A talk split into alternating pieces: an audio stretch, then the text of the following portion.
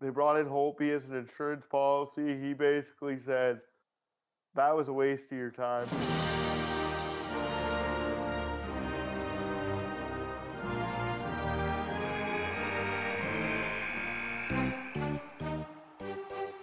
Welcome to episode 10 of the Fanalysts. This is a milestone for us. I'm glad that you're here to listen to it with us.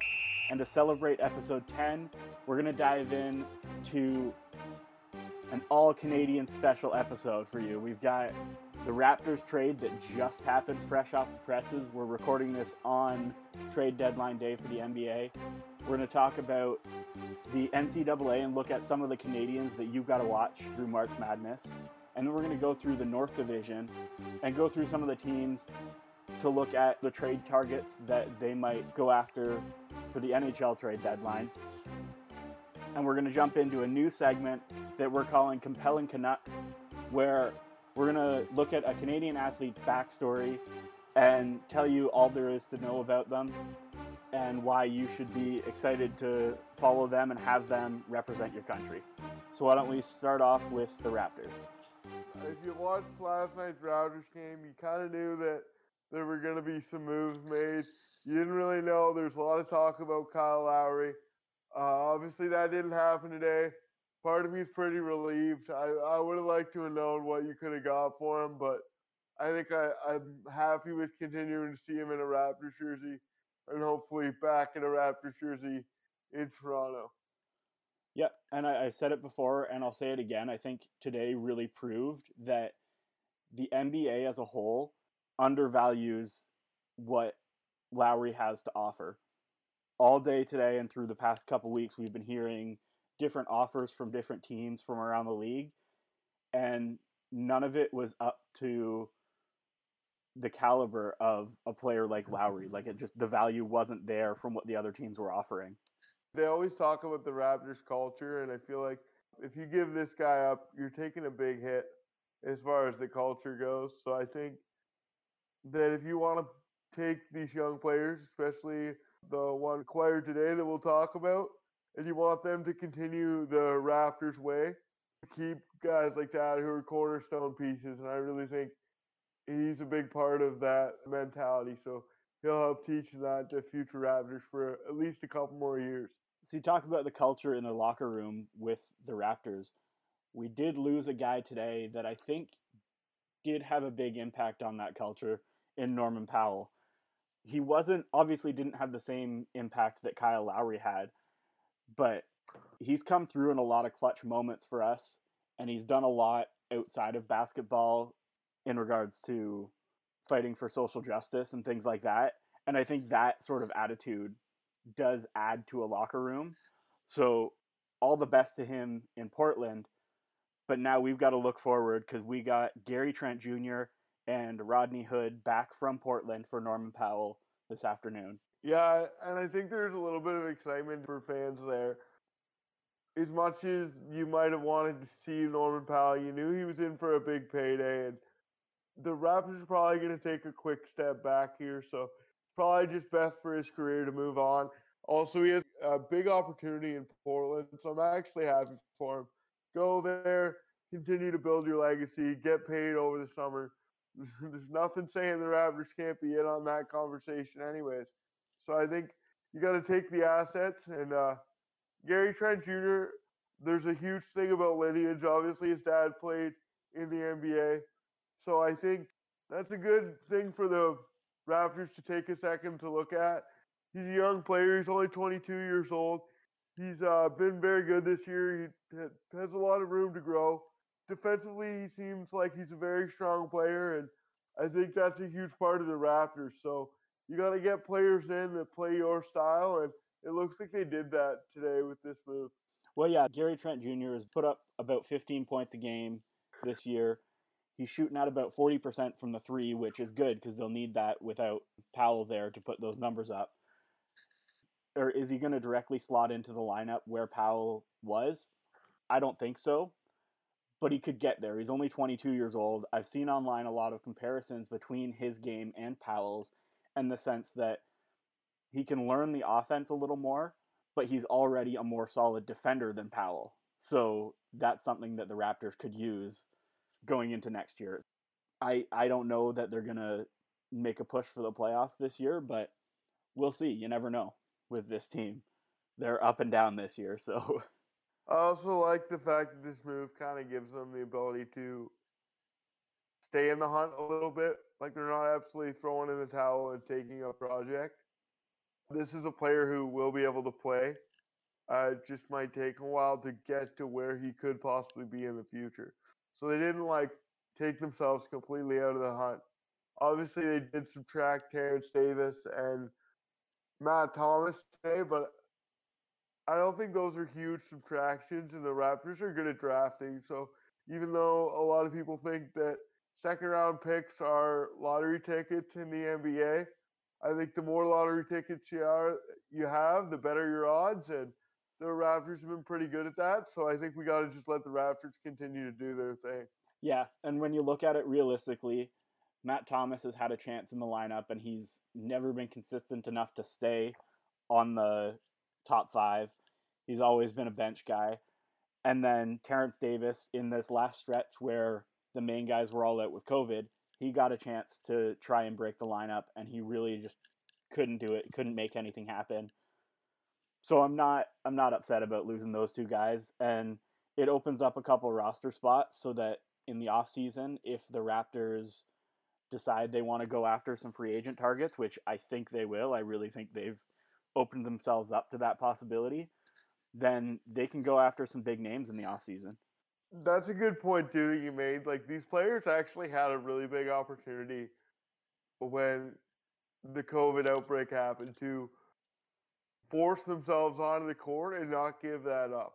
We've seen Nick Nurse be a very good coach over the past couple years, and if you went out there and you performed, he's gonna let you keep performing until you play yourself off the court again.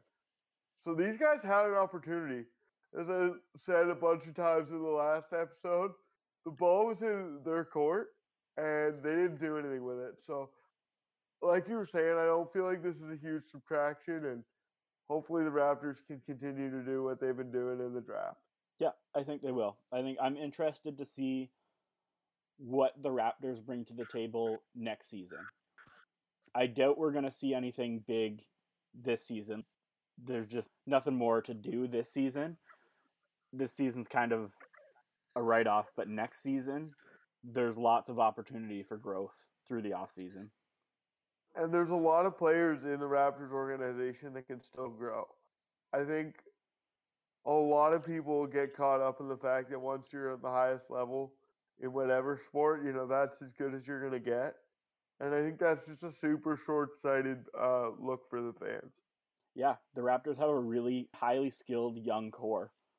And there's even still a few other guys still coming up through the system that are playing once in a while but not playing big minutes that have lots of room to go grow. Like Malachi Flynn, for one, is a guy that I I said it when we first talked about the possibility of a Lowry trade that I think that keeping Lowry gives him a chance to work with Malachi Flynn and really help develop him further so that when Lowry goes, if we re-sign Lowry, I should say, I guess, then Flynn's ready to just slot right into that position and able to be a leader on the team and not just a, a role player. I think it's already been shown that Lowry is a leader like that. There's a lot of guys, not that Lowry's in his prime anymore, but that wouldn't mentor a guy because you know you don't want that guy to take your spot. But you could argue that Lowry was in his prime when he did a lot of his mentoring with Fred Van VanVleet, and I think that shows a lot of leadership and a really great person and a great player to take that risk of helping somebody get better, knowing that they're going to take your minutes, uh, but doing it for the best of your team. Yeah, and Lowry has always been a team first kind of guy, so I'm excited that he sticks that he stuck around. I'm curious to see if we're to sign him or do a sign and trade. I don't know what Masai has in his head going on right now. His head has got to be full of all these different options that he could do. So I'm excited to see what he comes up with. It's weird to me that you say that, that signing trades are just acceptable in basketball and in so many other sports. Like you would just lose so much credibility for doing something like that. Like I think about that in hockey, and if you signed a guy in free agency and traded him like two and a half months later, people would be going on about here how you're a joke and this and that. And in the NBA, it's just good asset management. It just kind of shows the difference between the leagues. And I think that's something that makes me laugh. All right, so coming out of the NBA, a lot of people are pretty fired up for March Madness.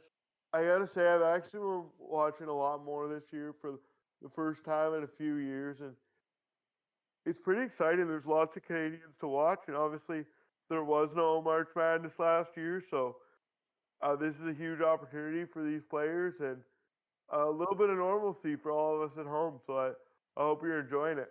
Yeah, it's been a great tournament so far. There's been a lot of interesting upsets this year.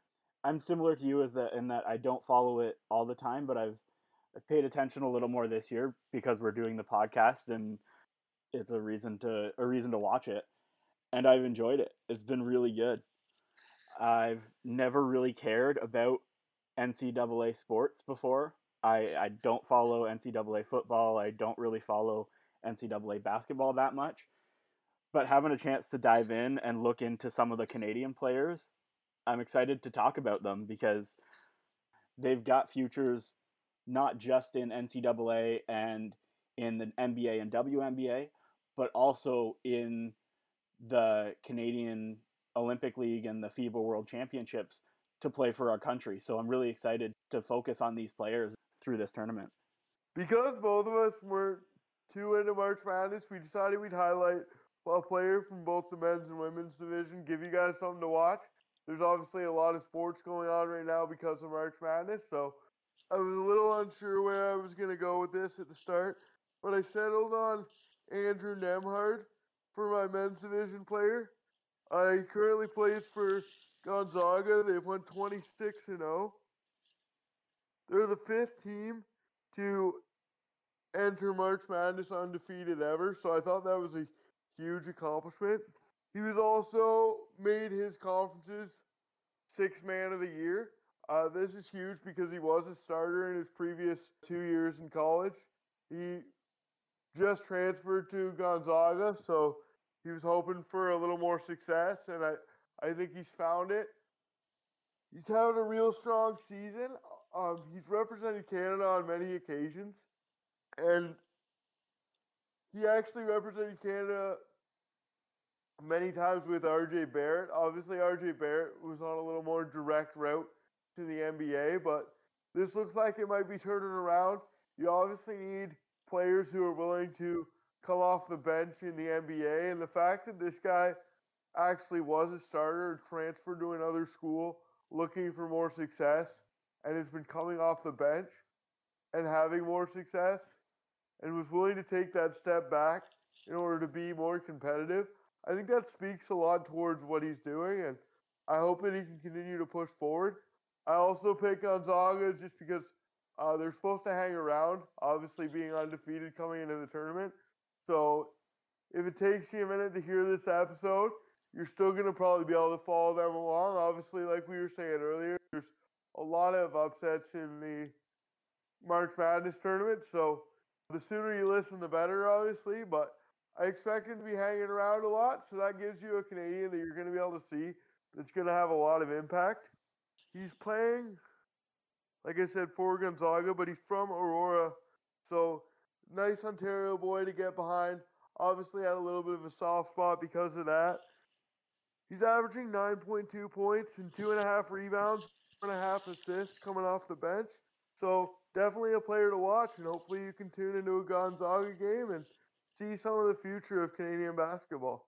So I'll jump into my Canadian male player because hopefully we'll be able to face off in the finals because I've got Chris Duarte from the Oregon Ducks. It'd be great to see Oregon versus Gonzaga in the finals. Duarte was born in Montreal, but he did grow up in the Dominican, so I'm kind of stretching the the Canadian a little bit. But he was born in Canada, so I'm going to take him as a Canadian.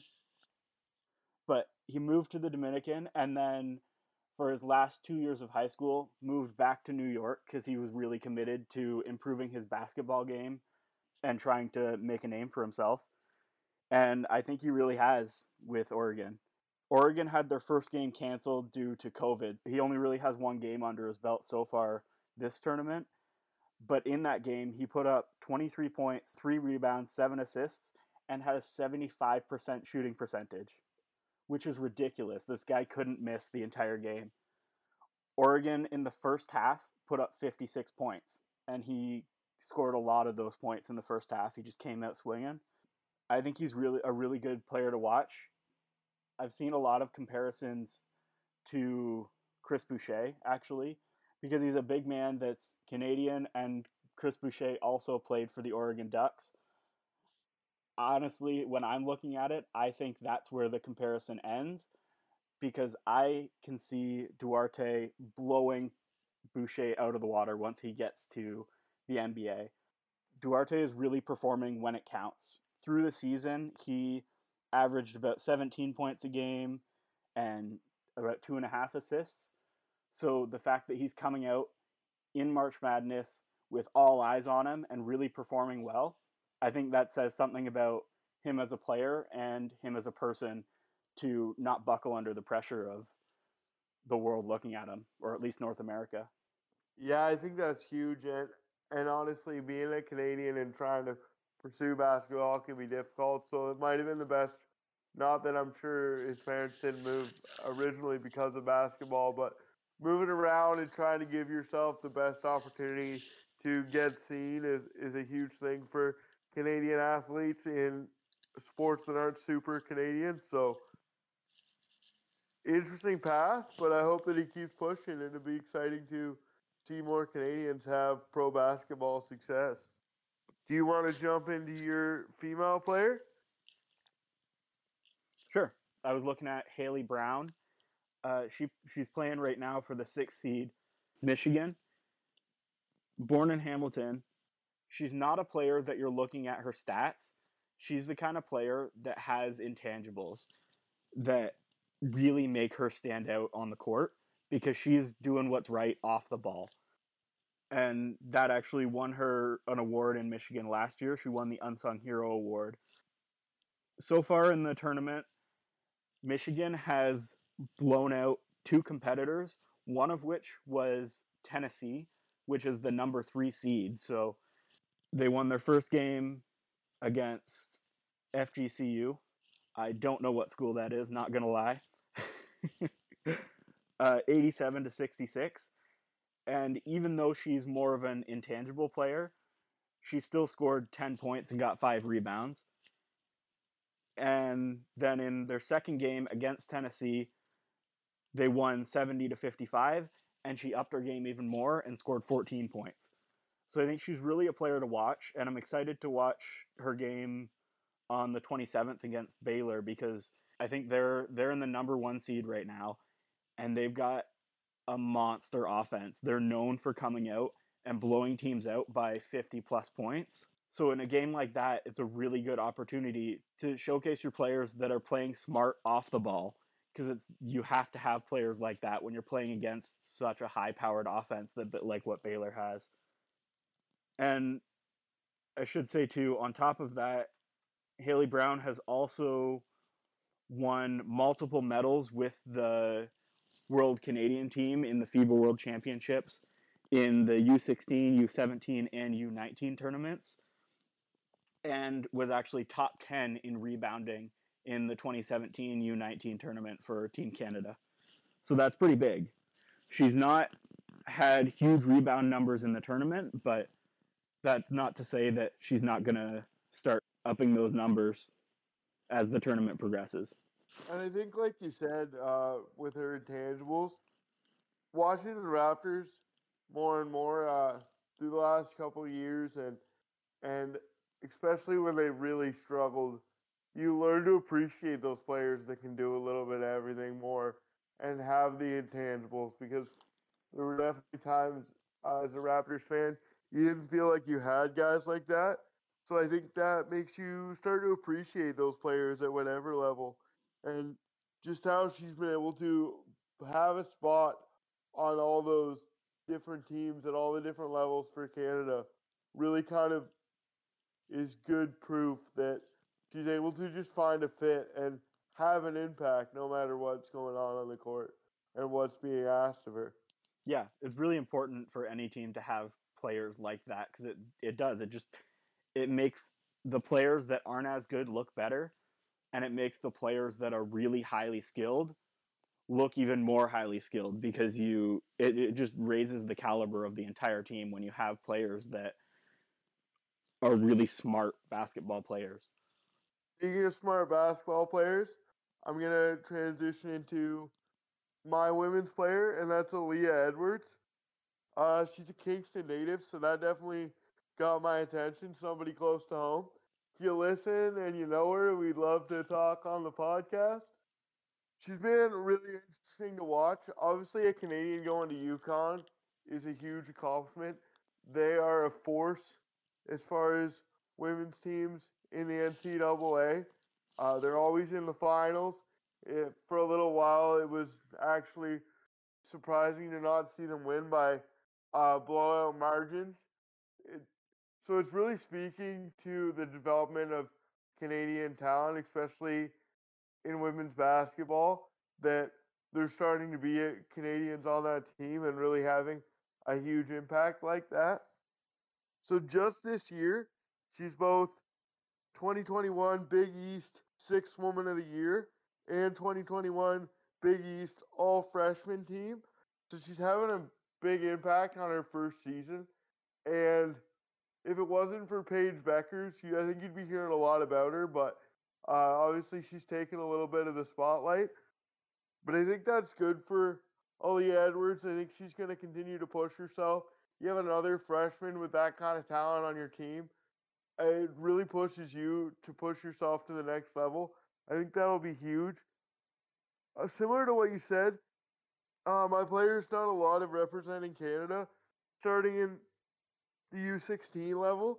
But the biggest thing that stood out to me when I was doing this research is that she actually represented the senior team in a qualifying tournament when she was in grade 12. So she's always been a player that's been on the list of players to watch for Team Canada, and she's able to take advantage of that at a young age. And I think that's really going to be huge for her and Team Canada moving forward. She's going to be involved in Team Canada senior women's basketball for a long time. It's going to allow her to have a way bigger impact. Fingers crossed on my side that she goes down as one of the best women's players because I really do like her story. I like her energy. I I was able to watch a game the other day and she's just she's willing to do a little bit of everything. She's competing for rebounds. She's making shots all over the court. Her purple and yellow dreads are something really that kind of catch your attention, and I I think that uh, for something growing like Canadian basketball, that kind of character and that kind of attention is, huge. She's having a great year. She's at she's a season high of 14 rebounds and a season high of 24 points. So that's a lot as a, a freshman, especially someone who wins six man of the year. She's not starting, and she's still having a big impact both offensively and defensively. She's a real physical player, and I think that's something Canadians definitely get behind. So I think that has a lot to do with her building a legacy moving forward. She she competes, she works really hard. She's a big physical player, and I think Canadians are really going to get behind her in the future. Hopefully, you see more women's basketball available on bigger networks, and that leads to her really building her stardom. I could see her being a, a Hayley Wickenheiser type in the future if she's given the opportunity to get the true spotlight. It's awesome to hear. And to start playing for the senior team at grade 12 is unreal.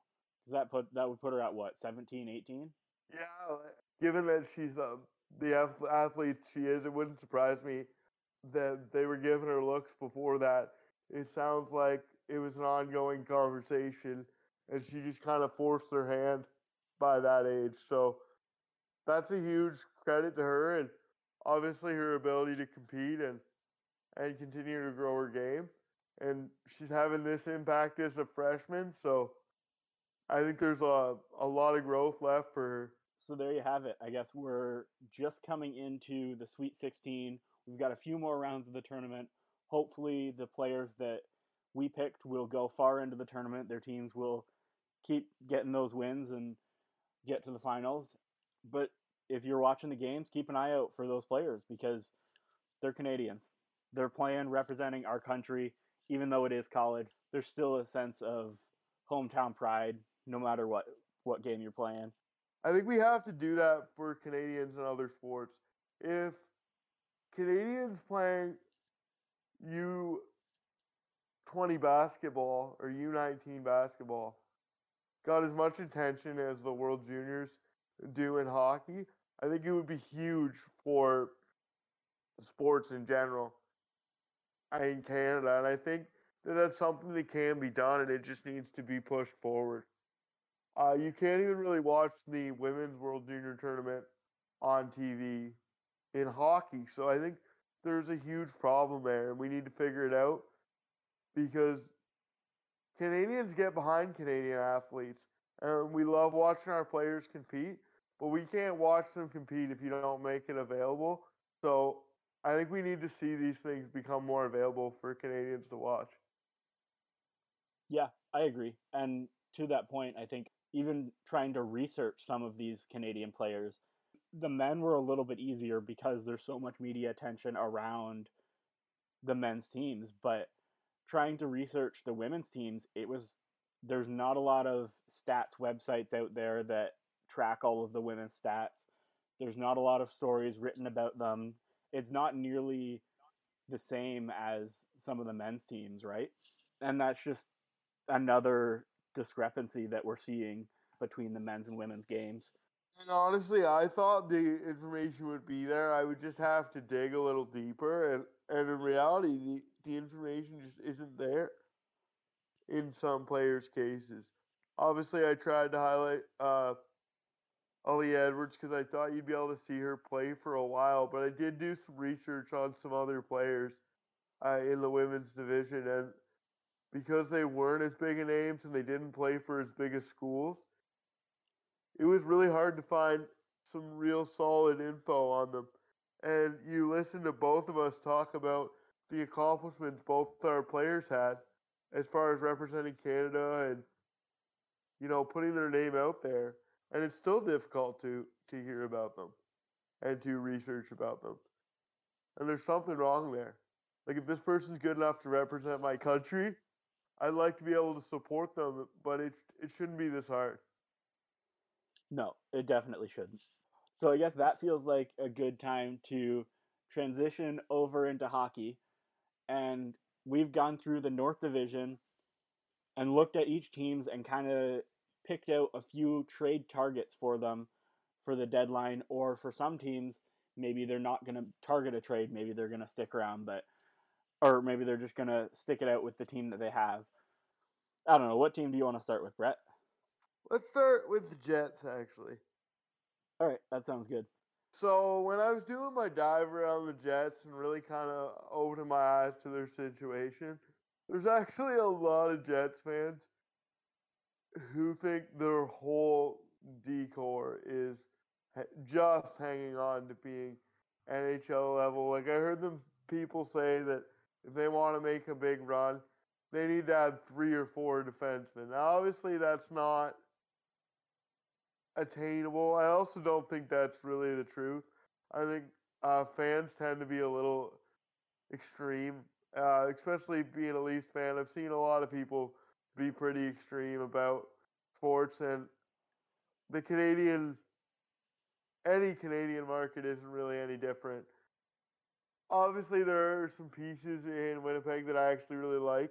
Neal Pionk, I think anybody would like to have him on their team there's a lot of players like that, and and you just gotta realize that sometimes sometimes your team's built differently than another team, and there's a lot of pieces in Winnipeg that other teams would like to have. So you need to be a little bit less hard on their D core. But that being said, I think D is their biggest hole.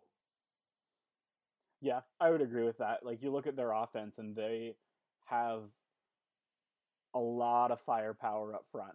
They've got a really dangerous offense that they've built, but their defense is definitely their weakest. Like you've got Morrissey and Pionk are their two top defenders, and Morrissey is a really solid bottom four defender, not a top line defender, in my opinion. So looking around the league, obviously there's a lot of trade rumors out there, but the biggest ones that I'm seeing are Ekholm and Savard to go to Winnipeg. Now with Ekholm, at first it sounded like Nashville was open to a trade, and now they've started to play a little bit better, and their price has just gone up and up and up. And I don't know that teams are willing to pay that for Ekholm. No, I would agree with that. I'm not really sure that Ekholm's price is ideal, especially given the market and what COVID has done to owners willing to spend. That being said, if I'm Winnipeg, maybe I'm more likely to spend. Obviously, they're they're a new-ish franchise. You can't say they're new anymore, but they've been in the mix of being a really good team for a while. And I think you you got to take a swing. Well, you're a team worth taking a swing. And Ekholm might be a player that is the right fit for them. I think he definitely could be the right fit for them, actually. Uh, he plays very well on both sides of the puck. Nashville turns out tons of good defensemen all the time. Obviously, they they've missed their window of being a competitive team, and I don't think Winnipeg wants to get into that conversation. And Ekholm might be the best opportunity for them because he's not going to be leaving at the end of the season. And by the sound of it, it's difficult to attract free agents in Winnipeg. I think it's made out to be a bigger problem than it is because I think you're crazy for not wanting to play on a team that good. But there are a lot of rumors that it's difficult to attract free agents out there. So that little bit extra control you have with Ekholm might mean a lot more to Winnipeg than it might mean to another team. Yeah, I'd agree with that. I think from all the teams that I've looked at, I think Winnipeg would be the best fit for a guy like Ekholm. As much as I would love him to be on the Leafs, for sure, but I think that that's where he would have the greatest impact. Actually, I'm a pretty big Savard fan too, but I just I unless the Winnipeg Jets are this is the year that they're going to go all in and and they think he can really put them to that next level. I think it is a little more concerning that he could move out at the end of the year. I also am a little bit concerned about taking players out of the system with torts. Uh, similar to when teams sign a goalie out of a really good system, you just never really know what you're getting. Maybe Savard has regressed, but you can't really see it uh, within the system that Columbus has played over the past couple years. I really like his game, but I'm always worried about taking players off a system team like that. That they're just not going to be able to have the same impact for me because they won't have that same structure. And he's just not one of those raw intangibles guys where I'm like, doesn't matter what we do, if we bring this guy in, he's going to be that much better. Yeah, I would agree with that. It is a risk taking a guy away from a team that is a system team like that. But I would almost argue that Winnipeg is starting to run like a system team. They're a much more high offensive offensive focused system team right now. But I think with a couple of extra defensive pieces like that, they could turn into a team that is very 200 foot focused. I think they have the right pieces to, to do that. Uh, that'll be up to Paul Maurice, and I think they do need a D. So if Savard is the guy that's available at the right price, I don't think he's going to be worse than guys you have in the lineup right now. I just don't know if he'll have the same impact that he's having in Columbus. No, and I think that Ekholm would still have a significantly higher impact than Savard. Oh, definitely. No, no question. So I guess that's that's our trade target for the Jets would be Ekholm or Savard. Do you want to? So move? do we want to jump into Montreal for a bit? That sounds good to me. I don't see Montreal doing very much. No, and that's why I thought we'd kind of jump into it. Yeah, like Bergevin has openly said, I don't have cap room right now. I don't think I'm going to make any moves. If they did anything, they maybe could go for like a depth bottom six guy, maybe a depth defender. But I don't see that happening. I think they're just going to ride it out. They've got Chiarot coming back, or is injured right now, but he'll be coming back just in time for playoffs, or he's, he's scheduled to come back just in time for playoffs. So that will be a big push to their lineup if they can make it to the playoffs. So I think they're just going to ride it out this season, and then they've got a few guys coming off the books in the off season. Like they've got, I think Tatar is off, off the books in the off season. Danault is, I think his contract yeah, expires. Contract is expiring. Yeah. So that opens up some money or an opportunity to re-sign them cheaper or to shift things around for for Bergevin and I think we're not going to see anything now, but I would be wouldn't be surprised if we saw a lot of motion in the off season in Montreal. Yeah, honestly, the biggest asks for Montreal is to see Mete seize the opportunity of Chiarot being out and live up to the potential that they they always thought he had. I think he does. He's definitely a different player than Chiarot, but I think that he can play within their lineup uh, if he brings his A game. You just need to see him take that next step as far as consistency. There was talk that he wanted out at the start of the year, but I don't think losing a guy like that is in the Habs' best interest. That being said, like I was saying, this is his time to take advantage of the opportunity of Chiarot being out. There's going to be some minutes there, and can he take advantage of it? Can he be that player? Uh, I'm not saying that he slots in in the same spot Chiarot was. I just want to see him take away some minutes that Chiarot would have played and make it hard to take him out of the lineup when Chiarot comes back. The biggest ask, if I'm the Montreal Canadiens, is can we have Bubble Price back? Uh, they they need Bubble Price so bad. He pushed them past the Penguins and put them in the playoffs. Their team is a lot better this year than it was last year, like by a mile. And that's hard for me to say as a Leafs fan. But I honestly like the team they have. If they can get to playoffs, they're very well suited to play playoff style hockey. I'm just concerned after what we saw with the Raptors and what we've seen with other COVID teams in the NHL that they might come back and struggle, and there's no room for them to struggle. They need to come back and they need to win games, and that means they need an A1 price to come back and have an impact every night. Yep, I would agree with that. I think, and I really think if they can get Price back, they're not a bad team.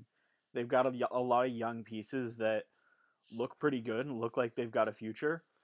It's just a matter of whether Price can be a part of that future. And I don't know if he will at this point. If everything goes well and they make it to the playoffs and Price plays the way Price can play, I'm actually really scared to match up against them. And they're going to match up against one of the top two teams in the North, Division, given the fact that I don't think the playoffs are going to move around too much. They have the ability to knock off a team uh, like the Leafs or Winnipeg if they play the right way. I just don't know. There's there's a lot of ifs in that statement, and for Habs fans, I hope so. I hope it works out, but there's a lot of concerns right now, and I think they just need to hold pat and hope for the best. Yeah, I agree. So speaking of teams that just need to hold pat and hope for the best, let's take a look at Ottawa. uh, I don't have them doing any moves the only thing that I could maybe see Ottawa doing is if they could find a deal on a decent player with term, maybe they would chase after him, but I don't know if the right guy is out there for that this year. So I honestly think that the best thing for them to do, like you said, is to stand pat.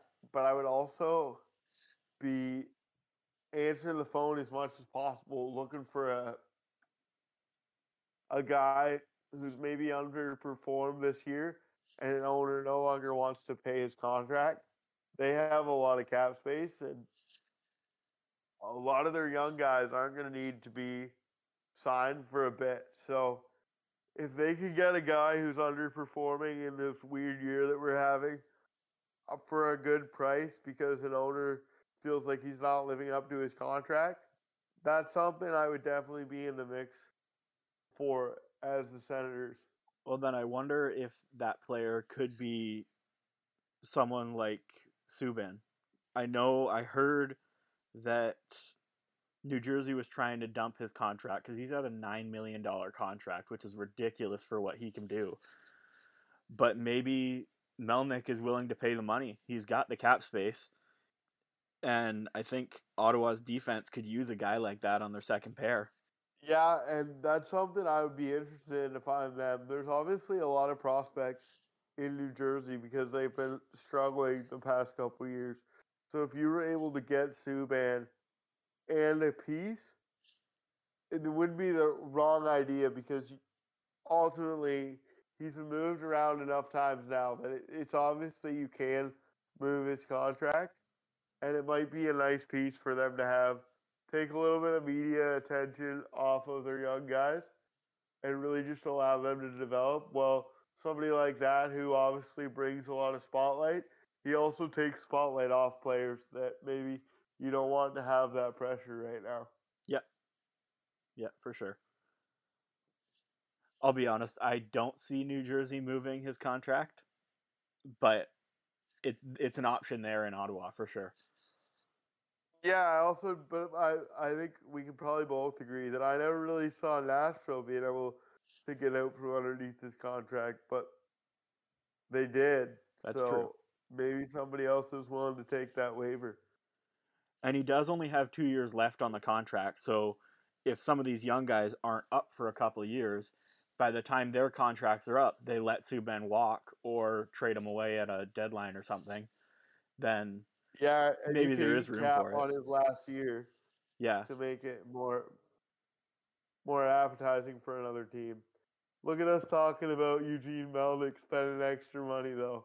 I'm not really sure that's gonna happen. no, I doubt that's going to happen. Although a guy like Subban does bring fans, even though you can't get to the arena. But next year, And then he can be tied, and if it goes really well, he can end up back in Belleville like old times. If it goes really poorly, I guess not really Yeah. well. all right, do you want to stay in Ontario and talk about the Leafs, or do you want to jump out west? I think we toss the Leafs in the middle, and then everyone who's sick of hearing us ramble about the Leafs can just skip forward a couple minutes, and they won't have to hear it. All right, sounds good. So I'm going to be honest, I have no clue what the Leafs are going to do. No clue at all. There's so many rumors out there and so much trade talk swirling. I'm wondering if they do nothing. I can't see them doing nothing. I think there's too much pressure on Kyle Dubas for him to do nothing. I'm a little concerned that he's going to take too big of a swing uh, because of that pressure. Uh, we've seen that happen to other GMs, and like the David Clarkson example for the Leafs. You just feel the pressure to make a big move, so you do it. And I'm a little concerned about that. There's obviously some guys that I that I like the idea of. Uh, Nick Foligno, Marcus Granlund. Like, we've been hearing those names a lot. We've heard the Leafs were in the mix for Marcus Granlund in the offseason and they couldn't get it done. Now his cap hit's a little less because we're part of the way through the season. So I'm sure you can work out something with Nashville. They would probably make that work.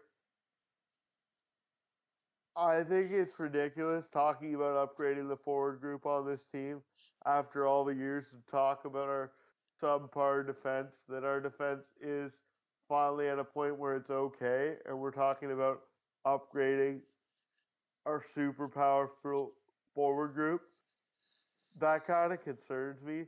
I think that's just kind of how quickly the Toronto media changes. If I was the Leafs, I think I'd still want to add on the back end and maybe some depth in other places since uh, Vancouver's decided that the Leafs are going to help them build their bottom six. The Leafs obviously need a little bit of depth. Vesey's playing on the 2nd line right now. But I'm not looking for a huge piece. Yeah, I saw that. I'm actually, for Vesey's sake, I hope it works out really well.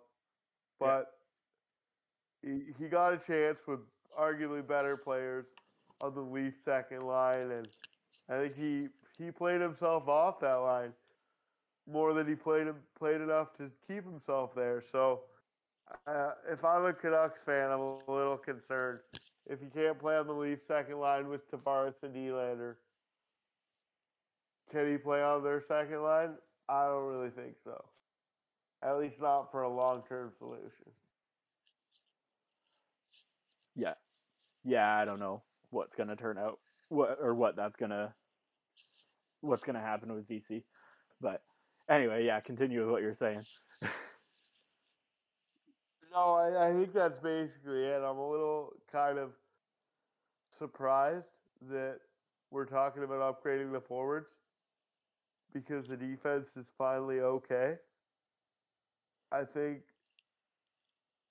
that the Leafs could use an upgrade in either spot, defense or forward, and I think you just gotta find the most impactful piece that can fit within the cap constraints right now because there's a, a lot of different issues going with that. And I think the Leafs at this point basically need a rental. Yeah, I think if they get anyone, it's going to just be a rental.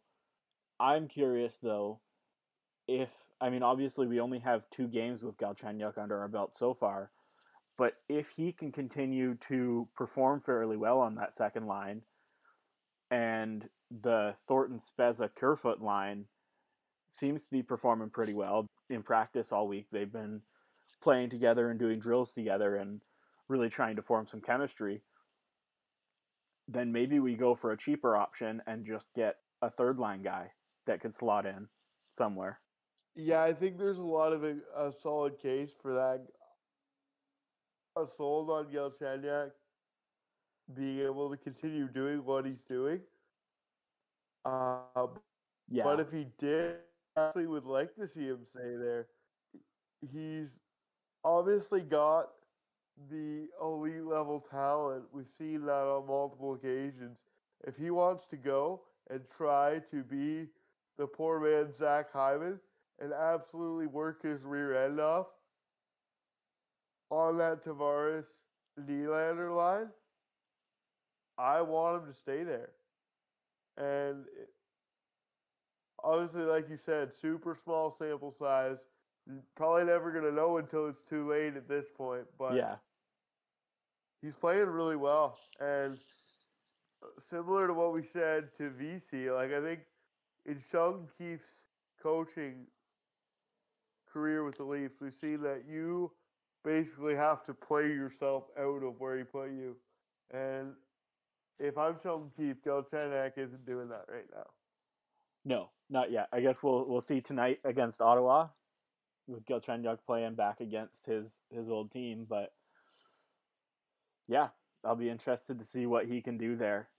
And I think for Toronto, see, I I don't want to put Granlund as my number one target though. That's the problem. I like I think Granlund should be a secondary target for the Leafs.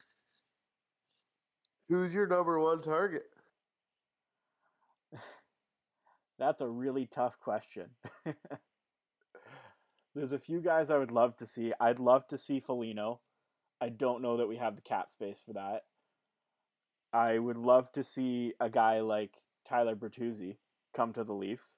I don't know if the price would be right from Detroit, but I think he's a player that has the skill at like the offensive skill, but then is also not afraid to bang bodies, and we've seen how important that is with the Leafs this year, with Simmonds out, and they kind of didn't have that gritty presence at all. I think he's a guy that could slot in on that second line with Tavares and Nylander. If you need Yeah, I don't to. know if you would agree, but I would say that like when Wade Simmonds is in the lineup, the mojo of the Leaf players is completely different. I totally agree with that. They just have they play with a lot more heart. Like they're they're having so much more fun out there with him. I also feel like all of a sudden guys on our team are more physically imposing because they feel like they have a little backup out there. Justin Holl plays entirely different for the Toronto Maple Leafs when Wayne Simmonds is in the lineup, and I think it has a lot to do with that. Yeah, He feels more willing to mix it up when he knows there's someone else out there who would protect him or stand up for him if it absolutely needed to happen. He feels more willing to take that risk. Yeah, absolutely. And that's I now, how do you feel about all the Nick Foligno stuff? I would love to see him be a Leaf. I think that he he would be probably my number one target if we could figure out the cap space situation. That's the biggest thing because he's at what five mil right now. I think Yeah, I think you're right around there. so. I don't know how we could make that work right now, but I've heard a few rumors from semi credible sources, like I've seen Sportsnet articles and stuff, that Dubas has been talking to third party teams to try to get a third party team to take cap space for a prospect. So pay some of, say, a guy like Foligno's salary, give them a prospect, and then give Columbus a prospect and something else to get Felino. Which I think that would be interesting. It's not often you see that in hockey, those basketball type deals where it's, I mean, you see through way deals occasionally, but not where it's just for cap space like that. And I think that's where Brandon Pridham comes in in his wisdom of the cap and how and the whole the system of how the NHL works. He could make something like that work if anyone was going to. I think it would be Dubas and Pridham. I also think the Leafs, uh, with how much money that is in the MLSE, they're more willing to take a run at this year's playoffs. I think they know that they can get out of the Canadian division without facing Tampa or Boston, which they would have had to do in the normal alignment. So I think they see a window of opportunity here. That's why I'm not necessarily one of those guys that thinks that they're not going to make any more moves because there's definitely a window of opportunity there and they have the right minds to make it happen. They put a cap in the NHL as far as players. They didn't put a cap on the front office, and the Leafs have, have done their best trying to take advantage of that. And that speaks to what you were saying there a second ago. Yeah, and I think it does help Dubas now that today we had the news break that it's likely only going to be a seven day quarantine period. All of the provinces in Canada have said yes to it, so it's just up to the federal government to accept it, which it sounds very likely that they're going to. So that does that helps because it takes the North deadline from essentially being this week to giving the North an extra week before they have a pseudo deadline, right? Yeah, and honestly, I think the deadline could be kind of interesting this year. People keep saying it's going to be really quiet because of COVID. I honestly see there being some sellers that move pieces that you didn't expect them to sell on in order to save money. I think there could be more big names moved this year. Uh, maybe not necessarily to Canadian teams, but just around the league. Yeah, I think we could see that. Although realistically, what eh, what's tough about this year is when you look at the league, I really only see five or six teams that are likely sellers, and then there's a few teams that are like that are maybe sellers. Yeah, a lot of the, you're right about that. There is a lot of divisions that are really tight. Yeah, that wouldn't otherwise be as tight in a normal year. No, definitely not. All right, so let's keep moving out west. Then we'll move on We talked Winnipeg. Let's go through on to Calgary. So, looking at Calgary's lineup, I think the biggest position that I can see them having a need for is right wing. I think that their defense is half decent. Their left wing is pretty solid. It's their right wing where they've got some weakness, and they have Dillon Dubé on their top line. Like he's a good player, but you're telling me you can't improve that? Right down to Josh Leivo being the, on their fourth line right now.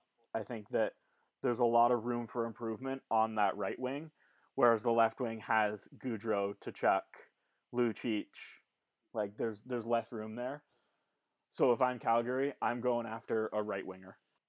So honestly, I'm kind of a Josh Leivo fanboy. Like I can't get over the fact that he's not a skilled NHL player. I I watched him a lot coming up because he was a Leafs prospect, and uh, throughout high school, I was way deeper into prospect depth charts and stuff guys did. And this guy scored at basically every level except the NHL. And I keep thinking, oh, like this is the time he's gonna stay healthy and and he's going to be that guy. But that window's really starting to close. I thought Calgary was his last chance, and he hasn't really taken advantage of it. The only thing for me is yes, that's where Calgary could upgrade. But they're kind of falling out of the conversation for me. Really? I just like every time I think that they should be able to string a couple games together, something goes wrong. They've lost two straight against Ottawa's fourth string goalie at this point. I really thought Sutter was going to come in and right the ship and force them to play a different style hockey. But they need two goals against or less to win a game right now. And in this year's North Division, you better be breaking a lot in order to make that happen. That's true. Yeah, it is very tough right now in the North. There's a lot of offensive power. My other big problem with the Flames, I guess, is that I'm not really sold on Sean Monahan being a true number one center. I think that he showed that at different points in his career, but the consistency is just not there realistically, when you split up Monahan and Gaudreau, Gaudreau still has an impact, but you lose Monahan in the shuffle, basically. Yeah, I don't know fair. what what's going to go on with that, but I think that they're kind of falling into a situation of the Leafs a couple years ago where if they had that true number one center, they're actually a really good team. They have good depth. They have some interesting players with some interesting skill sets, but I just they're missing some pieces that are huge. And I thought they got some of those pieces in Tanev and Markstrom, and we're watching them do the same thing they've been doing for the past couple years, which is being an all right team or being a team people thought were pretty good and then underperforming. And you added these players, and nothing really changed. So I think the problem with them is something that's been around for a while, and I think that is coming out to be more of a lack of a number one center conversation. I think you could be you could be right there actually when you mentioned like the the Leafs of a few years ago that does really make sense on on in that sort of conversation of I mean, I, I would say Monahan is better than like a Bozak, but similar scenario for sure. So saying that then, oh, would... I hundred percent. I think a lot of teams would want Sean Monahan, but I just I don't know that he's a number one center. Right. So do you think they would go after a, a number one center on the deadline, or are they just going to ride out the season? Then, what do you think? Is it really possible to go after a number one center? Like that's true. I guess you could go after you could go after Jack Eichel, but what are you gonna offer in that deal? And if you have to offer Johnny Gaudreau, is your team taking a big enough step backwards that it's kind of a wash. I don't I don't know. Who did you kind of think should be their targets? I was looking at that right wing. I think obviously a cheap option and a guy that I like that could really bolster their third or fourth line is Bobby Ryan. I've heard that he might might be on the trading block this year because he is a, a free agent at the end of the year and he's only on a million dollar contract.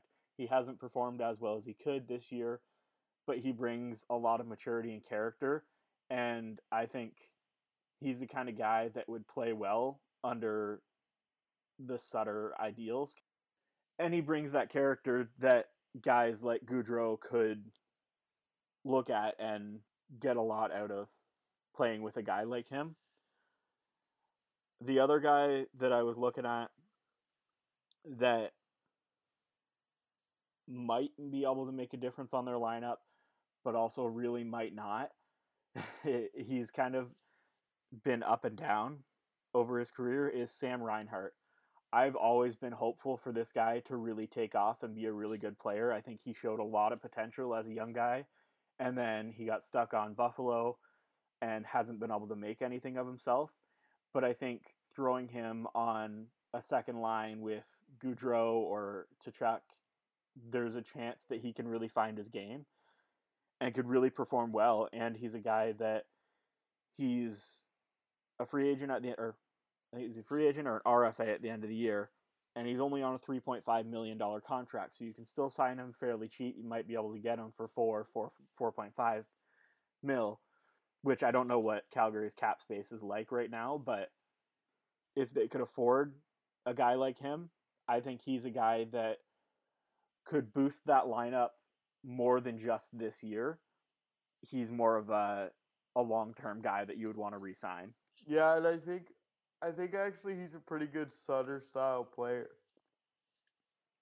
He's a Yeah. little bit slower, but he's skilled. He can be a little bit physical. He came out of the dub, which isn't the most skilled league. It's pretty straight line, physical hockey, obviously. The dub isn't what it used to be, but hockey isn't what it used to be. So it's still one of the grittier junior leagues as far as major junior goes. I know that's a long time ago, but this guy kind of does play a little bit of Sutter style hockey. He really has an impact in front of the net. And I think that is a good point that he's a good player and he probably deserves a chance outside of Buffalo. And his price tag can't be all that high because you can't sit there and say that he's too good or the Buffalo Sabres wouldn't be so bad. No, and if they're if Buffalo's willing to move Eichel, they have to be willing to move Reinhart. Like, I just don't see them shut or rejecting a trade for Reinhart. Well, here's the question for for me to you, I guess, is like I've been hearing a lot about how all these players on Buffalo are actually way better than they're playing right now. And I'm starting to be not so sure that that's possible. How can Jack Eichel be one of the best centers in the league, and how can Rasmus Ristolainen be one of the best shutdown guys in the league, and how can Reinhart be one of the best net front presences in the league, and Taylor Hall be such an elite goal scorer, and it all just doesn't work. I I just don't get it. Like one something doesn't add up there. Because I just named off a bunch of players who are supposedly right at the top level of NHL quality players, and their team has been bad, so bad over the last couple years. Yep, and I think that's a question that Kevyn Adams, I think, is their GM, has probably been asking himself over and over again at night when he's trying to go to sleep is what's wrong with this team? They should be good. And that's a question that a lot of Buffalo Sabres fans are asking too. And I don't necessarily know the answer. Um, I'm gonna be honest, as a Leafs fan, I, I want Rasmus Ristolainen. But like, how can all these guys? How can he be that good if they're so bad? yeah, Like the same with uh, with Dahlin. something doesn't make sense. Yeah. Yeah, like that's a guy that bring up my list. Like he's a first overall pick. People were saying that he was like Paul Coffey and Lidstrom put together, and like the first Erik Karlsson be, to be drafted to be an Erik Karlsson type player, and like no impact. Yeah. As far as turning their franchise around. Yeah, and I don't know that there's a way to answer the question of why until we've seen these players play for a different team and have a chance to try and make something of their careers. And they're running out of time. Like it's got to be soon for some of these guys. Eichel's been in the league for what six years now. Yeah, if he wants to go down as as a really good American player, one of the best, which when he came in I thought he could. He needs to move on and he needs to start having a incredible career from here on out. Yeah. So another guy that I had on my list as a possibility for Calgary was Palmieri. He's another guy that plays a Sutter style game. I could see him fitting in as just a rental this year. Yeah, he has he has a lot of intangibles too. He can play a little bit of penalty kill. He can score, like you said, Sutter style game, which basically means he can't skate at a high level NHL, uh, high NHL level. But we won't go there. We'll just let it at Sutter style game. That's another guy where he's supposed to be really good, but he's been in New Jersey and things in New Jersey haven't been going well. I'd like to see him leave and see if he is the player that people think he is. And Calgary be a great fit and get lots of opportunity to prove that he is that player. Yeah. So I would say my number one target for Calgary though would be Reinhart. I would like to see him slot into that team. I think he would be a good fit for that team. Yeah, they did really well with Lindholm, bringing him out of Carolina and and having him have more of an impact for them than he'd had previously. If they could do the same thing with Reinhart, they'd be really on to something. And I think it's totally attainable, like we were saying. Nobody on the Sabres should be that untouchable. So if you put together the right package, you could have Sam Reinhart for the stretch drive if you're the Calgary Flames. All right, let's stay in Alberta. Let's go over to Edmonton. What do the Oilers need? Uh, so I actually don't want to be too hard on the Oilers because they're right in the mix yeah. of the Canadian division right now. So like I think it's ridiculous of me to sit here and say they need some of the things I think they need. Like I think they need about three defensemen and an entire bottom six. But they're also proving me that they don't need that to be successful. So maybe I'm wrong, maybe they're right. That being said, I do think they need to add uh, some pieces that can play with their high level players. They could add a little more depth defensively just to kind of get them through. You can assume that Nurse is going to continue to play at this level uh, because he was starting to break out last year. You're really seeing a breakout this year, but injuries do happen, and and I think the Oilers need to do their best to maximizing their window with Draisaitl and McDavid. So I think you just pick up depth all over this organization and do your best to just get a little bit stronger. These guys are showing that they, your team doesn't need to be too deep for them to make them competitive. So I think you just make slight improvements all over the place and hope that you can do you the best you can in playoffs. Yeah, I kind of agree with that. I don't think they need a big blockbuster deal. I think they need a lot of small things. One guy that I was looking at that I think would fit Edmonton really well is Miles Wood. I think that his play style, like I think you said it in a couple episodes ago, is similar to like a Zach Hyman. Not obviously not quite at the same skill level, but that sort of hard work, intangible qualities that could add a lot to their bottom six, and then over time poss- possibly add to their top six if he progresses the way that he could. obviously On top of that, the guy's kind of a Leafs killer. So in the North Division, that might be something worth looking into. I don't think the price is going to be too high, and he just seems to be great against the Leafs every time they play. Uh, and he brings things that the Leafs don't match up well against, and that's a team you're probably going to look at matching up against in the North Division playoffs. So it's definitely a guy that I'd be looking into if I was the Oilers. Yeah. And he's his cap hit's only 2.75 million this this year. You still have him locked in for next year. He's not a free agent until the end of next season. So you've got time to sort of see if he fits and then move him if he doesn't because that's I'm sure he's a guy a lot of teams be interested in. But yeah, I would say he would be my number one target for Edmonton because like you said, they don't need a big blockbuster move. They need a lot of little pieces. And he's just a really high quality little piece that could be added. Plus, having a guy like that locked into a contract makes them less likely to steal Hyman from us. Well, that's just it. Uh, honestly, like you said, Miles Wood is pretty low risk because I think there's a lot of teams who would like to add a guy like that.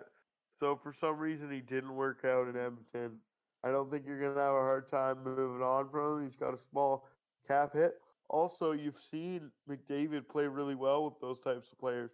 Pat Maroon and Connor McDavid had unreal chemistry. He needs straight line, simple players who keep their stick on the ice and get open for him. I think that's something Miles Wood would be the perfect example of, and a little bit younger than Maroon, so you could see it being more sustainable. Yeah, more of a long term solution. Yeah, other- you've seen spurts where McDavid's really good with Zack Kassian. So I think he plays really well with those simple, straight line, a little bit of an edge, maybe kind of power forward style players. So why not build on that with a guy like Miles Wood? Yeah, and he's cheap too, and that's going to be big because they're probably going to want to re-sign Barry, and Barry's going to want a payday. Nugent Hopkins is up at the end of the year, and they're probably going to re- re- want to re-sign him, and he's already getting paid six million. So if he wants a raise, then that's even more money. Um, and I just I look at their cap situation coming up over the next few years, and if you can get a good deal on a guy like Miles Woods, I think that could be an important piece for you moving forward. I think he adds a little bit more grit to their lineup, which is huge when you're protecting big assets like Draisaitl and McDavid. I've also heard a little bit that Zack Kassian might end up in uh, Seattle, so you do probably need a contingency plan of, of a guy who could protect those guys. Right. Yeah. So is there is there one guy that you would look at for Edmonton? Another guy I think that uh, could be interesting for the Oilers is a guy like Tyler Myers, who's kind of started to struggle with Vancouver because of the role he's put in, and uh, he he never really had that high end speed, and their teams become a team where they kind of need him to have that, and he doesn't have that fit. He's obviously got a bigger cap hit than than I think it would be super easy for them to handle, but I'm sure they could find a way to make it work. It adds them a righty with some size, a little bit of experience, former rookie of the year. Uh, he obviously hasn't necessarily lived up to that, but he brings a lot of things that uh, you would like to see in a defenseman. He adds, uh, like I said earlier, some size and some grit. Their depth in the back end just isn't really at the level that that they needed to be, I think, to go deep in the playoffs. This might be your ability to jump on a guy like that that might not have been available if the Canucks were playing well. But because they're not, and because he's an older guy who's taking a little bit of heat in the market right now, he could be available. And I think he would play a way simpler game in Edmonton, which would lend a hand to what he's trying to do and allow him to be more effective he seems like he's just kind of running around like a chicken with his head cut off in a Canucks uniform this year. Trying to make things happen because they thought they were going to be a better team and they're not. I think he'd be the perfect guy to go in there and kind of reestablish himself while adding a little bit of veteran presence and some things that the Oilers don't have. I could see the Oilers going after a defenseman. I don't know if Myers is the guy. I think he's on the back end of his career. He went to Vancouver to try and reinvent himself, and we didn't see that. We saw him falter in Winnipeg and start lose a step there, and I don't see him as a. I'm not sure that he's the perfect option, but last year when Vancouver was playing well, there were a lot of Canucks fans that really liked him. And I think that's because his mistakes are a lot less highlighted when your team's performing. And I think that, like we said, the Oilers have some guys that really have underperformed for their whole career. You got this William Lagesson, who who I just kind of heard about la- last week. I like I don't even know who that guy is, and that's a problem on a D core that already doesn't have a star. So I think maybe Tyler Myers isn't the perfect fit, but he's he'd be affordable to get for a team that doesn't have a ton of assets from Yeah. a struggling Vancouver team. And he might actually bring some things to a playoff team that you would want. And on a team that can score like that, him missing a step a little bit might actually not come into the media attention as much. Honestly, a guy with that kind of size and the length of his stick, he's always always going to be an asset on the penalty kill. That's something the Oilers need. I just think he kind of adds some things that they definitely do need, and he shouldn't be that hard to acquire based on some of the things you were saying. A lot of people think it's just over and he's past his prime and blah blah blah. But Yeah. I think it's kind of falling into the same thing with Chara that we talked about at the beginning of the year. The guy's lost a step, yeah, but he could never really skate, and we all thought he was an effective NHL player. Yeah, that's true. And I could see I mean Vancouver would be happy to dump his salary too. They're they're pretty tight right now, so I also think they're tied up in him for like three or four years. yeah. So, and honestly, uh, the Oilers look like one of those teams that maybe they can make that work. Also, it's maybe a trade that they're less willing to make in a regular year, but I think all the Canadian teams see an opportunity here. So I think there might be a little more risk aversion as far as uh, guys being able to reach a little bit, thinking that they can definitely get through the North Division. And from then on out, we've all seen that as long as you're there, you have a chance to win the Stanley Cup. Yeah, definitely. All right, so last team in the North. Let's talk about Vancouver. We just mentioned that they're pretty tight to the cap. What could they do? So I honestly think that they might just need to hold pat and take a deep breath and let this season ride. They obviously had high hopes coming into last season. They played really well. They were the last Canadian team in the playoffs. I'm gonna say that I was surprised. I think a lot of people are surprised. Were surprised at the time. But that being said, when your team goes to the playoffs, you do, you know, believe that they can probably go back next year. I'm not really sure that that's going to happen this year. Thatcher Demko is playing out of his mind. If he can keep doing that, they can go to the playoffs. But I was reading Tony break it down the other day, and he's making something like 96 and three quarters percent of the high danger saves right now. And if he plays at that level for even four years in his career, you could make a case that he's the best goalie ever to play in the NHL. Yeah, I don't So think I, I I just don't think it's sustainable. No, that's exactly what I was just about to say. Yeah, I don't think it's sustainable. I think he's playing above his average right now, like well above his average. And it's gonna fall eventually. And I, uh, like we saw it at the start of the season, he wasn't. He, I think, at the start of the season, he was playing slightly below his average. I don't think we've seen his average yet. We've seen below and way above.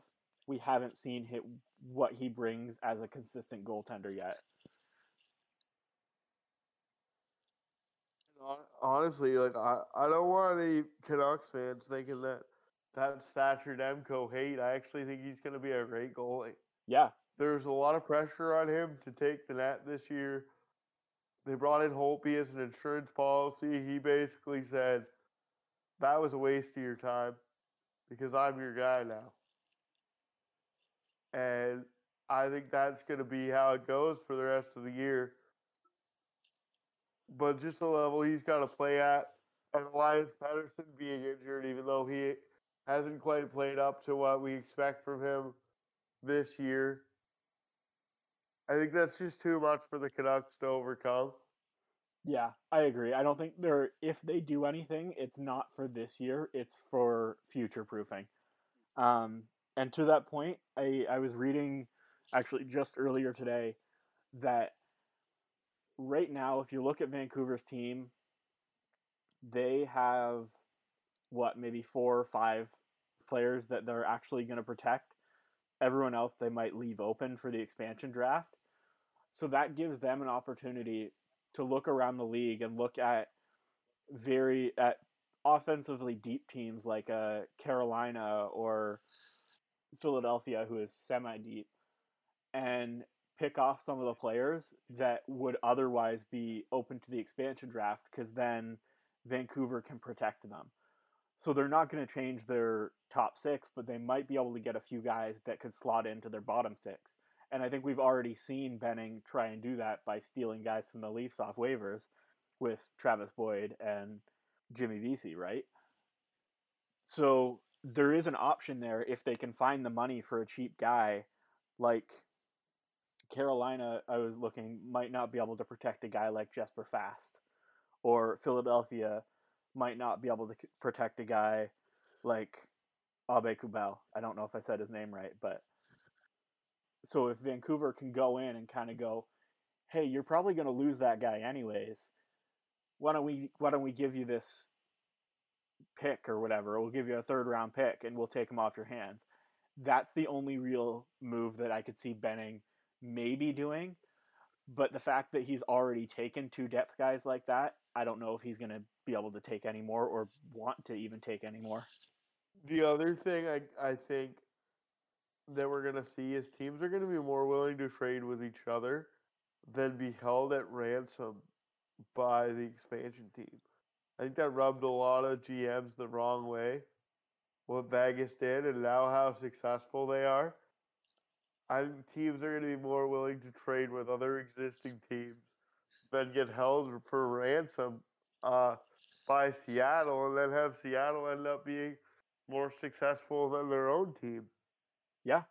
Like yeah. if I'm the Leafs or I'm Philadelphia and I think I have some assets that I don't want to lose to Seattle, I'm way more willing to trade with another established team than I am to, to make some sort of deal with Seattle for them not to take a guy that I want that I don't want them to take because of uh, all the different circumstances. Like Vegas got Shea Theodore in exchange for them not taking Lindholm. And if I'm Anaheim, I want Shea Theodore. He can have Lindholm. Yeah. And they still had they still lost another guy like I forget who the guy that they actually had picked was, but they said here's Shea Theodore in exchange for not taking so and so. Plus, they still got they still lost a guy. Yeah, they lost a depth guy. So like, I don't think teams are going to be willing to do that this time, and that I think Edmonton and Vancouver are actually really poised to take advantage of that. Yeah. I also like some of the core pieces of Vancouver. I think they just need to get out from underneath some of those bad bottom six contracts that they signed and and move forward. Definitely. Yeah, I agree with that Bo completely. Think- Horvat is super slept on as Yep. far as like being one of the best second line centers in the entire NHL. And Elias Pettersson come out of nowhere to be an elite center in the NHL. Obviously, they'd like more from Jake Virtanen, but they have Quinn Hughes. They have a lot of pieces that I think other teams would want to have. I'm also a huge JT Miller guy. Like that actually looked like the worst trade ever because I didn't think Vancouver was going to be very good, and they give up a first rounder for JT Miller, and then they end up making the playoffs, and it's not really a big deal. He ends up being a good player. I don't know if you could have picked a guy that good with their pick. So Vancouver's actually done some smart things, and Jim Benning isn't as bad of a GM as Vancouver's making him out to be, just because he signed some bottom six guys to contracts that were a little bit rich. Yeah. I would agree with that. Honestly, if I'm if I just want to say quickly while we wrap up this segment that if I'm a fan of any of these Canadian teams, I wouldn't give up on the playoffs just yet. Montreal went down with COVID. That obviously opens up a spot for somebody underneath them. Maybe it doesn't, but it looks like an opportunity right now. So if I'm the Flames or the Canucks, uh, my hopes are still up to be a playoff team. Montreal's obviously played really well, and if they can come back from COVID, they're in a playoff spot right now, so they have the ability to also hold that spot and continue to have a surprising run this year. I think they're a team pretty well built for the playoffs. So I think everybody is in the mix to be a really good team if they get into the playoffs. There's a lot. There's gonna be a playoff worthy team miss the playoffs in the North Division this year.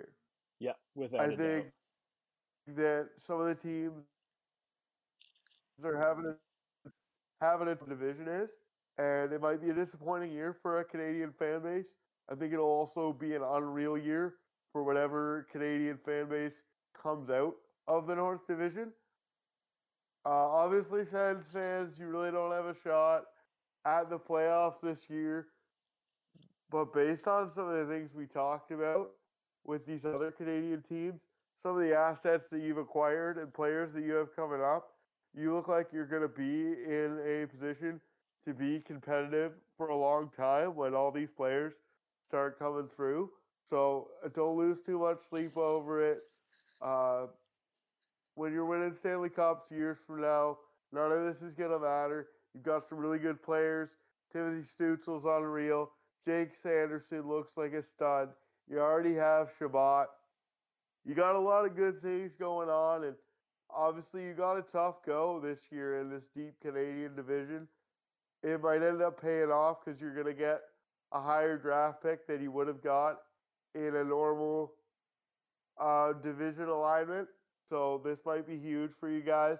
Keep your heads up, and that's the wrap up of our North Division wish list. All right, sounds good. So why don't we move into our first compelling Canuck story? Uh, so you picked this one, so I'll let you start it off. uh, Leylah Annie Fernandez. She obviously had uh, a big breakout tournament most recently this week. So she's only 18 years old. She captured her first WTA tour title. She's been in the finals before. She lost. This is a huge step for her. She's young. I know as Canadian sports fans, we're a little concerned about good young female tennis players. Uh, we seem to have a little bit of bad luck with that, but there's a lot of them right now, so I think that's something we need to look forward to. It's crazy to me that there's professional players right now. They're born in 2002, but That's when she's born, making me feel a little bit old. She is Canadian, but her father's from Ecuador. She's from a really talented family. Her younger sister is also a tennis player, and her older sister is a dentist. So sounds like they're more intelligent and athletically gifted than the both of us. So this is quite the family, and I'm excited to hear what else you have to talk about. Yeah, I gotta say, I I, I did some research research into her story and who she is and where she came from because it it seems like for me when she just won the Monterrey Open, she really just popped onto the scene and had never heard her name before, didn't know anything about her. So I thought I'd do a bit of a dive and look into it, into who she was. And she's kind of nobody. And that's what I really enjoy about her story is that she is coming from essentially nothing. She's just she liked to play tennis growing up and got really good at it. Her dad is her coach still to this day, even though he's a, a soccer player and knew nothing about tennis growing up. He would watch videos of Serena Williams and try and learn her game so that they could go to the tennis court and he would teach her how to play like Serena Williams and but adjust it to her size because that's the thing with her. She's only five foot four.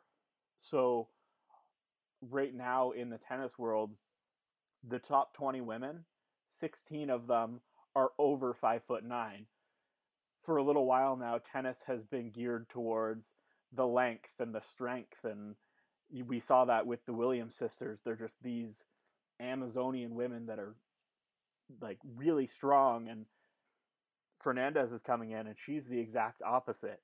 She's tiny, so she's really had to adjust her game, and it's kind of cool the story that I read about how her dad worked with her to get her better. And and the story essentially is that when he was coaching her, he really was focused on the mental game and the fortitude of I can do this, I can play this game, I can play against these bigger women to the point where when she was 9 years old, she played again or she was playing tennis against six foot four muscular basketball players. And that was intentional by her dad to instill in her that look, tennis isn't a physical game. Their size doesn't matter. What matters is that you're a smarter player and you're a faster player and you're a more agile player. And he really built that into her game. And we're really seeing that as she's playing now is that she's able to control her shots a lot better rather than just hit it as fast as she can, which is what we see with some of the larger tennis players. I also think that that's huge. Like just players that have that mental toughness from a young age. It's something they can always have. They always carry it with them. And it's difficult to develop if you've always been the best player. It's difficult to develop if you just had a ton of natural talent and you went out there and you played tennis and you didn't think about it too much and you just dominated your competition until you got to the pro level of any sport. So when someone has that instilled in them for a long period of time, it's something they carry through their whole career. And no matter how good she gets, and I have high hopes based on what she's done so far that she will continue to have that mentality. And it's something that once you have it, you have it for life. And it sounds like she has a great building block and a great support system that's going to allow her to continue to do that. Yeah, and the fact that she's only 18 is huge too. Like there's so much room to develop when you're that young. It seems crazy, but in 2019, like it's so such a short time ago. She was 16, and in that se- in that tennis season, she got to the finals of the Junior Australian Open, and she won the Junior French Open. And I think that's huge because those are two of the biggest tournaments. And and yeah, obviously she was they were the junior tournaments, but like to to go in and win and final er, and be a finalist in two of the biggest tennis tennis tournaments in the world at 16 years old really shows how much potential she has and the fact that now she's winning regular non non junior tennis tournaments and she's only 18 i think there's a good chance that we've got years to watch her grow and become an even better tennis player the other thing about tennis when i was doing a little bit of research is it's not that difficult to get into and i think a lot of people especially coming out of covid it's going to be difficult to put your kids in certain sports if you've been struggling financially over the past couple of years. And I think tennis has, has an open door there that isn't necessarily fully explored by Canadians. And one thing I know for sure about tennis is that a lot of people use tennis as their cardio for another sport. Hockey players, baseball players, football players are like, yeah, I play tennis on the weekends. You know, it just keeps me sharp, keeps me in shape. It's a new skill. I just kind of work on it, blah, blah. It's something I do with my buddies. And I think that's huge. I think seeing these Canadian um, Canadians be successful in tennis, especially at a young age, is going to open a door there. It's going to allow people to see uh, what you can really do obviously not everybody's going to be as good as uh, Fernandez. She's doing a great job, and she, like you said, she she has some assets that not everybody has. Your parents can instill that in you all they want, but it's something you have to choose to embrace. And clearly, based on her results, she's choose she's chosen to embrace this and and thrive in that underdog role and be like, I'm going to be smarter than you. I'm going to outcompete you. It's not about your strength. It's about how much more intelligent I'm going to be and um, the fact that I'm going to put you situations on the court that you don't want to be in. Like I was saying at the start, we're seeing a lot of women come into tennis out of Canada and really uh, compete at a high level and, and grab some headlines. And I just want to see that continue to grow. I think Canadians need to step outside of some of our traditional sports. And the more and more people we have being successful, the further that's going to go. Yep. And I think Fernandez is a great role model for people to look up to, especially based on the fact that she didn't have a traditional tennis coach. She didn't pay the thousands of dollars to get the professional training she just trained with her dad, who watched YouTube videos and learned how to play tennis. Right? It really does show that anybody that's willing to put in the work and put in the time and really learn the game to the extent that she has learned it can go far. It doesn't take all like thousands of dollars in professional training. It really doesn't. It just takes the right mindset. And and the right commitment level. And I think you just gotta continue to have the skill sets that are gonna allow you to push forward like that. Not everybody has those. Not everybody has that mindset. And it comes down to putting in the time and putting in the hours. A lot of people can't compete at a super high level. Um, for a long period of time, and that's what it takes to get to that next level and be an elite level player. And continue to build on that throughout your career. That's how you become successful. We've heard lots of things like the Mamba mentality. Well, reality is that's just being obsessed with the game until you're the best. And you're seeing a lot of young people really take that philosophy and run with it and make themselves successful.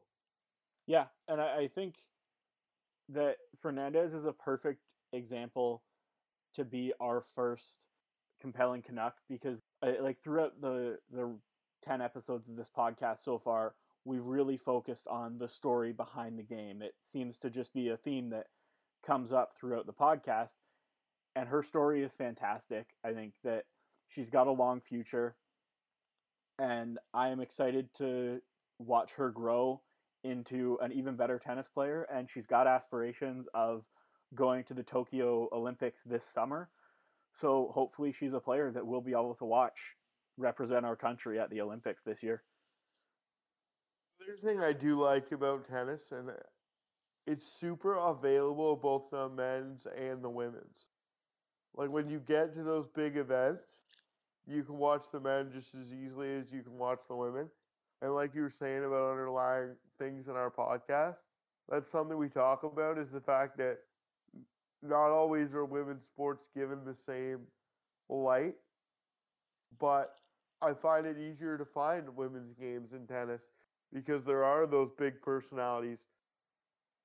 There have been the Williams sisters and stuff that has Um, attracted attention. Yeah, So all the way back uh, from um, all the way back to like Billie Jean King in the '80s, right? She really started that movement for women's tennis. And and I I just think it's something. Um, as far as Canadians go, tennis is something that we can we can definitely do. Like it's not one of those things where you know our weather's not perfect for it or this or that or whatever. You can play tennis inside. You can you know play on all these different types of courts. There's lots of ways to make it work. I feel like Canadians sometimes have disadvantages on becoming successful in certain sports. The same they have advantages in becoming successful in other sports because of our winter climate. But this is a super accessible sport where, as a young woman, you can see other women being successful uh, fairly easily, and the barriers to entry aren't as high as some other sports. So I really think that what you've been seeing in tennis over the past couple years is something you're going to continue to see if so many young Canadian women continue to be so successful. You're going to just hear more and more names because it's something that Canadians are starting to embrace. And like I was saying earlier about how Canadians love to see Canadians be successful and support them, we've seen that with Eugenie Bouchard and and I think that speaks to Canadians are. And Fernandez has a chance to be that. Be that Canadian we all get behind. I'm gonna turn on the tennis match and I'm gonna watch her compete because she embodies the Canadian spirit of just finding a way to win. And from everything you highlighted about her relationship with her father and, and this and that, or that's what Canadians embrace is the battle and the compete and being a proud Canadian and doing whatever it takes to win. And she really has the the intangibles that make her one of those people that Canadian sports fans will embrace if she continues on this path. Yeah, and to that point, I've never, I had never really sat down and watched a tennis match before until Bianca Andreescu came on the scene. Like she was, her personality and her charm and just her her like enjoyment of the game has it makes you want to watch the sport. And I think we're gonna start seeing more and more of those type of athletes come out of Canada, and it's really exciting. So why don't we move into our players of the week, which I think we've both also picked Canadian players of the week to stick with the Canadian theme of the episode. So, uh, actually, Leylah Annie Fernandez is my player of the week. I I couldn't be more I couldn't be any more impressed with what she's done. Uh, we did a lot of highlighting about uh, you know who she is and what makes her uh, great Canadian. But I just like to take another second to say, you know, even if this is one of the peaks in her career, because there are a lot of professionals in tennis that kind of mill around in the middle and make a good living. I I think it's important to embrace uh, other Canadians when they are super successful at their given sport. So my player of the week is Leylah Annie Fernandez. Perfect. And my player of the week, I'm going to go back to hockey a little bit, but I'm sticking with a good Canadian hockey player, and that's going to be Colton Ellis. So it's a name you probably never heard of, but you're going to hear a lot of. I mark my words, this guy is going to go far. Right now, he's playing in the QMJHL, and he's my player of the week because he just broke the QMJHL career shutout record and is one game away from breaking the QMJHL season shutout record, which right now is held by Roberto Luongo. And what I find crazy about that is that he's played a shortened season. They haven't played a full season.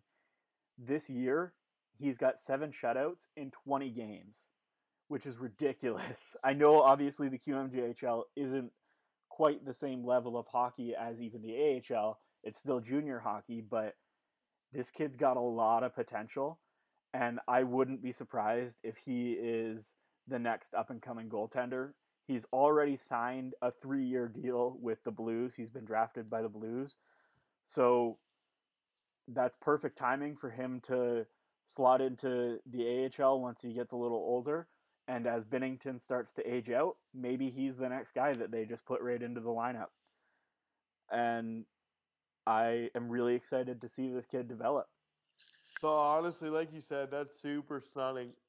A guy in a shortened season chasing a record like that. I, I don't think anyone really expected very many records to be broken this year. So that's crazy. Um, he's a 20 year old goalie, so he probably has an overage season in the QMJHL coming, unless St. Louis is super for sure that he's ready to be an AHL goalie. But reality is, there's nothing wrong with letting a guy continue to be a starter at the junior level. Give him a full season, really build up that cardio, because uh, it's for sure that he'll be a starter next year after this season he's put up. Uh, I love highlighting players from Nova Scotia. I love going out to Nova Scotia. It's got a little bit of a soft spot for me, so hopefully he keeps playing really well. And I think that's a great player of the week and reach outside of our traditional sports for both our players of the week. So that must be something new we're doing for episode 10. Look at us having wider horizons. Yeah, I think it was really fun through this episode to research all of the Canadian content. I think obviously we're Canadian, we love our country and stuff, but it's it's just cool to find athletes that we wouldn't normally look at or, or wouldn't normally see and to have this opportunity to look into them and highlight them and and hopefully introduce some of our listeners to new athletes that they can then follow and maybe inspire them to go and look for other Canadian athletes. Like it was really cool, and I'm excited to follow some of these uh, players through the rest of the March Madness tournament and and through their entire careers. I think that it's great for them to represent our country, and I'm excited to have a chance or have a platform that we can talk about it. Yeah, um, and uh, I'd like to also highlight that we've had a little bit of uh, follower interaction for these last a couple segments, and we'd like to talk about things that you want to hear us talk about. And I think uh, that's super important to us continuing to do the podcast and hopefully morphing it into something really exciting in the future. So keep kind of reaching out, keep being involved. We're super excited to have made it to 10 episodes. I I hope you enjoyed listening and things have been uh, going really well and we just want to continue to build on what you want to hear from us. So keep reaching out, keep giving us our time. If we talk about something you don't want to hear us talk about, or reach out with something you think we should talk about, if you have questions or people that you think we should cover in any of the segments we've been doing over the last 10 episodes, I, I love to talk about things you want to hear about, and I'm super excited to keep going yeah, we're running low on our locked in or left field questions. So if you guys have any questions, definitely tweet them at us at tfanalist or shoot us a DM on Instagram at the Fanalist Podcast or even comment on one of our videos on YouTube. At the Fanalysts on YouTube. Thanks for listening. I hope you enjoyed our Canadian episode. I can't believe we're at 10 episodes already. It feels like this time has just flown by. And we've had a lot of recurring listeners, so thank you guys for listening. And I hope you enjoyed our first 10 episodes and many more to come.